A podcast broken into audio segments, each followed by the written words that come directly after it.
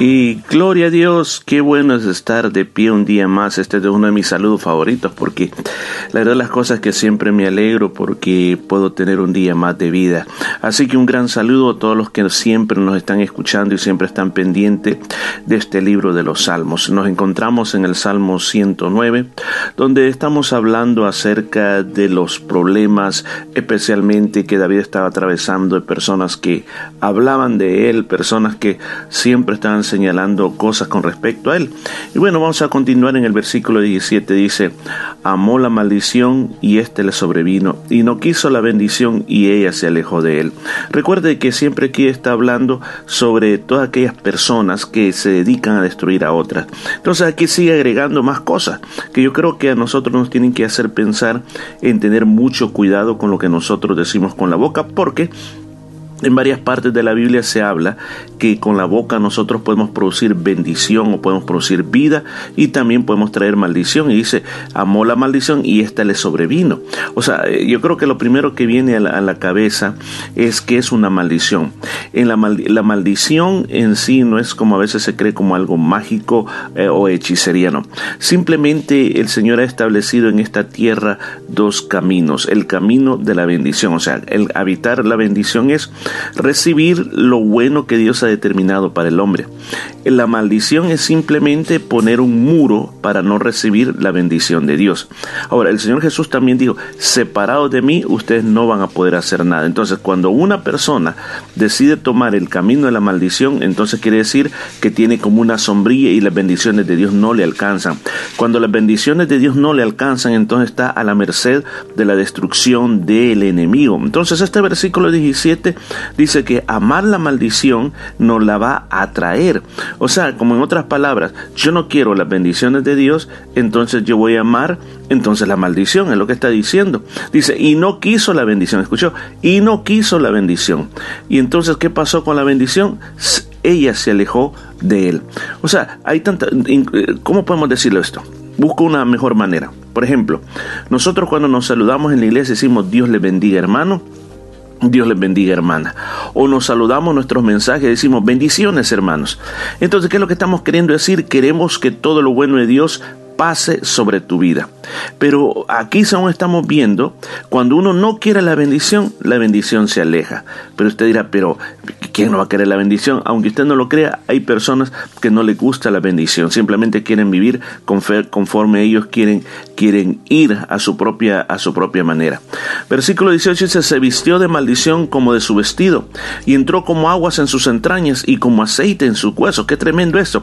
¿Por qué está pasando eso? Porque este personaje personaje que David está describiendo aquí ocupa su boca como una arma de destructora. Imagínense, aquí este salmo nos está a nosotros ampliando nuestro conocimiento bíblico de tener cuidado antes de comenzar a hablar cosas que no son o, o inclusive usar nuestra boca para destruir a alguien. Entonces aquí dice otra consecuencia es que la, la maldición nos cubre a nosotros y, y cuando eso viene entonces entra hasta lo más profundo y, y es como un aceite en nuestros huesos. Muchas veces ah, yo recuerdo algunos años atrás yo enseñé en la iglesia sobre la bendición y la maldición, qué eran estas dos cosas y cómo evitar las maldiciones y cómo vivir en la bendición. Y una de las cosas que recuerdo que yo enseñaba, que cuando nosotros entramos bajo ese proceso, llamémosle de maldición, comienza no solamente a secarse nuestro espíritu, sino que aún nuestro cuerpo, nuestras relaciones, o sea, inmediatamente vamos caminos a la destrucción. La maldición simplemente es otro sinónimo de destrucción. Entonces, por eso tenemos que tener mucho cuidado. Entonces, sigamos, dice versículo 19, séale como vestido con que se cubre y en lugar de cinto con que se ciña para siempre. Escuche eso.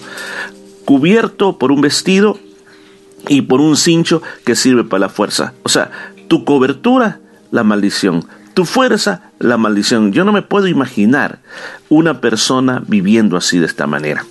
Pero en ciertos estudios que se han dado, se han dado casos que muchas veces la maldición dentro de una persona alcanza a otras personas. Por ejemplo, a veces se viene transmitiendo de padres a hijos, a nietos, y el Señor dijo, por ejemplo, hasta cuatro generaciones, hasta cuatro generaciones puede alcanzar esto. Y usted dirá, pero es que acaso no hemos sido libres de las maldiciones. Amén, hemos sido libres de las maldiciones. Pero cuando hay personas, escuchen, que, que no se apartan de, de lo malo que han hecho, por ejemplo, imagínense que yo hubiese tenido un padre que fuera de este tipo, que hubiera hecho todo lo malo. Entonces quiere decir que hay una maldición y esa maldición también puede recaer sobre mí. Sí y no. Puede recaer sobre mí cuando yo Escuchen, cuando yo sigo haciendo lo mismo que hacía él.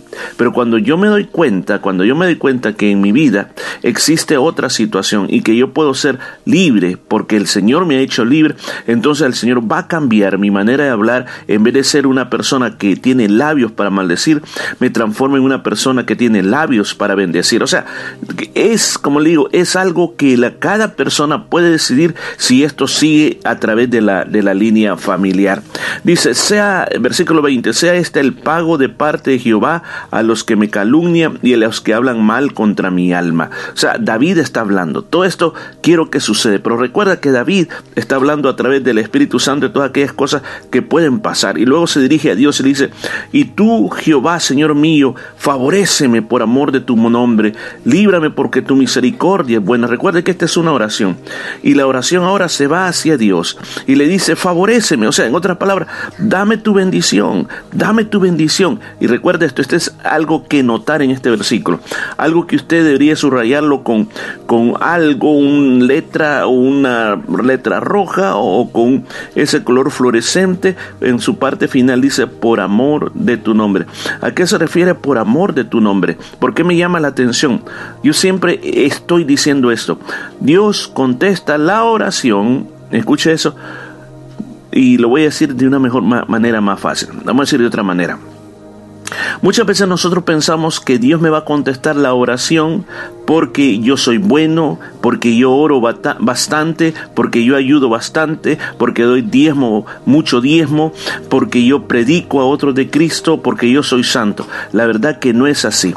Dios escucha la oración y aquí tenemos una razón por la cual, por amor de su nombre, por amor de su nombre. Recuerde, una de las cosas que estoy enseñando en el libro de Éxodo es que Dios da a conocer su nombre. Y al dar a conocer su nombre es yo soy el que soy. En otras palabras, ese nombre, el gran significado de ese nombre es que Él es el todo suficiente, Él es el todopoderoso, es el que no necesita de nadie para existir, es que vive por toda una eternidad. Entonces, por amor de ese nombre, entonces Él dice que va a hacer grandes cosas en favor de nosotros. Y dice, líbrame Señor, porque tu misericordia es buena. Entonces, lo que Dios nos da a nosotros no es simplemente por los méritos que nosotros logramos a través del montón de cosas que hacemos, sino que es por la misericordia de Dios. Mire qué más nos dice la palabra, porque yo estoy afligido y necesitado, y mi corazón está dentro de mí.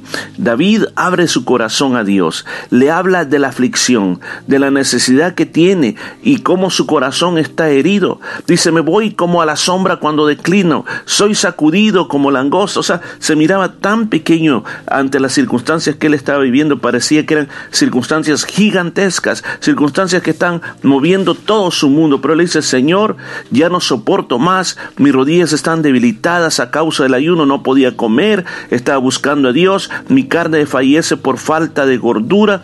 Yo he sido para ellos objeto de oprobio. Me miraban y burlándose meneaban su cabeza. O sea, se sentía tan destrozado David de que hasta estaba perdiendo peso.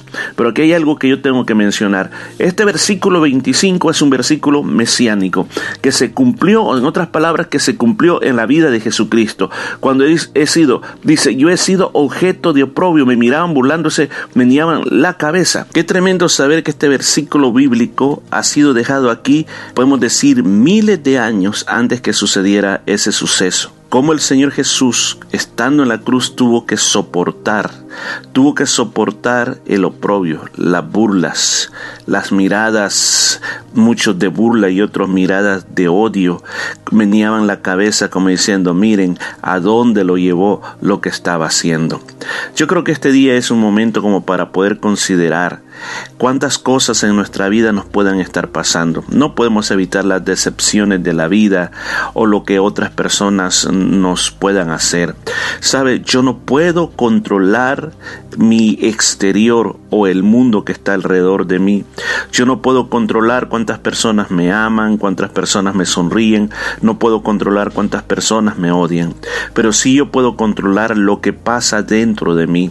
Yo creo que algo que nos está enseñando la palabra de Dios es que a través del Espíritu Santo aprendamos a depender de Dios y no nos dejemos influenciar por las cosas exteriores, que las otras personas no determinen tu estado de tristeza o de alegría, sino que regocíjate en el Señor, porque en medio de todo lo que le pasó al Señor Jesús, Él no comenzó a decir, los odio, los odio por todo lo que me han hecho, los odio porque me han rechazado, sino que ahí estaba en la cruz y Él, él dijo en ese momento, Padre, porque no saben lo que hacen. Ojalá que nosotros también tuviéramos una palabra, una palabra de confort, una palabra de amor, una palabra de gozo, una palabra de alegría, que también alegre nuestros huesos también y que nuestra vida pueda sentirse fuerte en momentos como eso. Vamos a orar. Padre, te damos gracias por este tiempo tan hermoso con este salmo, donde hemos aprendido tantas cosas bellas. Yo te pido, Señor, y oro por aquellas personas que en este momento atraviesan situaciones difíciles en su vida, se sienten mal, se sienten deprimidos. Yo pido que les dé fuerza y que sean levantados en el nombre de Jesús. Lo pedimos este día. Amén y amén. Que la palabra de Dios quede en tu corazón y produzca fruto y seguimos el día de mañana.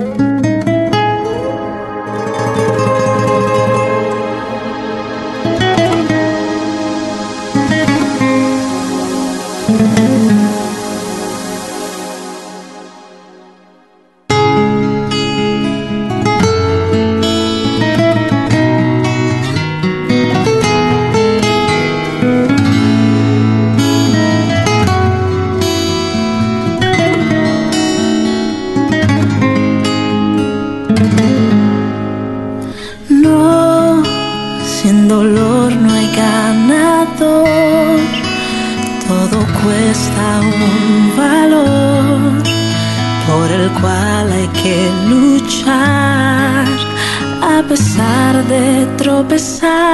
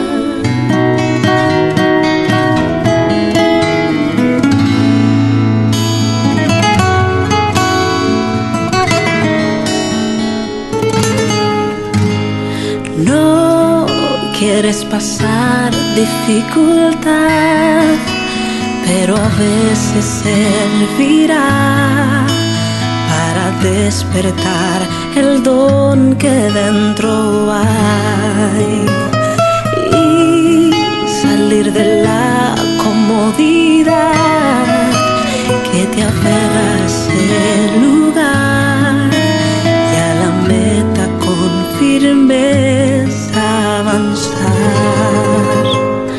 Sí, lo sé, a veces hay que ser.